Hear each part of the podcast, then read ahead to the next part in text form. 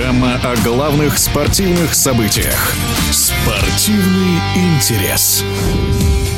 Один из главных теннисных турниров сезона Ролан Гарос стартует 22 мая. Многие из фаворитов перед тем, как перебраться в Париж, сыграли на грунте в Риме. Так в женском финале первая ракетка мира, представительница Польши Ига Швентек, без особых проблем обыграла спортсменку из Туниса Онс Жабер 6-2, 6-2. А у мужчин серб Новак Джокович в финале был сильнее грека Стефанаса Циципаса 6-0, 7-6. Какие шансы на успех у Джоковича на открытом чемпионате Франции? В эфире радиодвижения рассказывает заслуженный тренер России, один из лучших теннисных экспертов Виктор Янчук.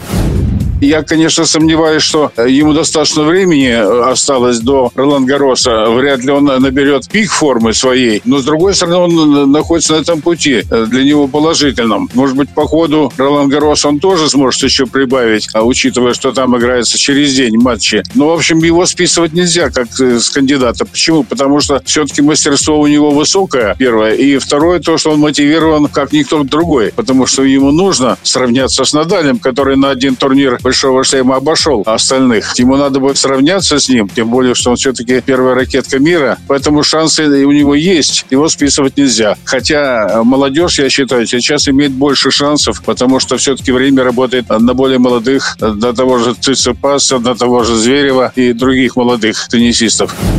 Что касается Цицепаса, то это достаточно уже опытный и все-таки прибавляющий, прогрессирующий теннисист. Хотя этот прогресс не так быстро идет, но он все-таки идет. И то, что вот он после такого отступления в тень сейчас снова делает очередной выход на передовые позиции. А у него все шансы все-таки действительно играть очень хорошо и выступить хорошо на Роланд Гаросе. Он находится в хорошей форме, прекрасно обыграл Зверева, хотя и в трех сетах, но уверенно. Ну и на подъеме а мы знаем, что он и борется до конца, и энергетика у него такая очень заряженная на высшие результаты. То есть достаточно яркий, интересный игрок, ну и мы ждем от него дальнейших успехов.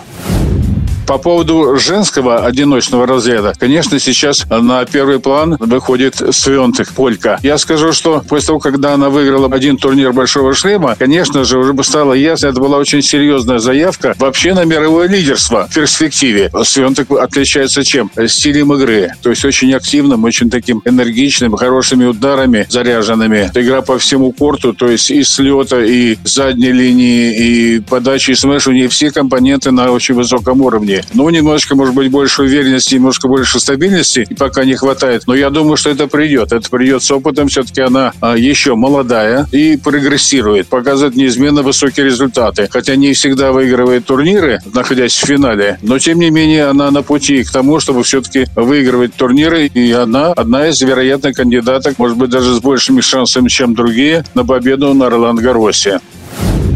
Он Жабер, теннисистка из Туниса. Конечно, это открытие, можно сказать, неожиданное, но приятное, потому что все-таки она играет, во-первых, очень цепко, очень стабильно, особенно на грунтовом покрытии. Конечно, она очень хорошо обращается с мячом, направляя по-разному и обрабатывая его тоже по-разному. И надо сказать, что в полуфинале с нашей Касаткин она явно доминировала по активности, нанеся 47 неотразимых ударов, но против 19 нашей теннисистки. И в конце конце концов добилась сложной победы в полуфинале. В эфире спортивного радиодвижения был заслуженный тренер России, один из лучших теннисных экспертов Виктор Янчук. Спортивный интерес.